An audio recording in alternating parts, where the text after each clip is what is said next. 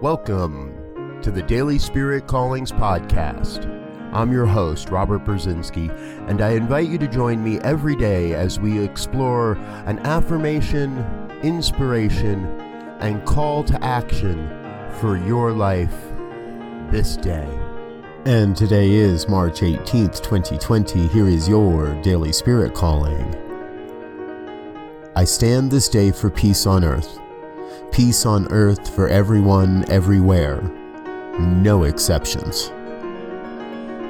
As I stand for peace on the planet, I must engage with peace in my world, in my life, and in my consciousness.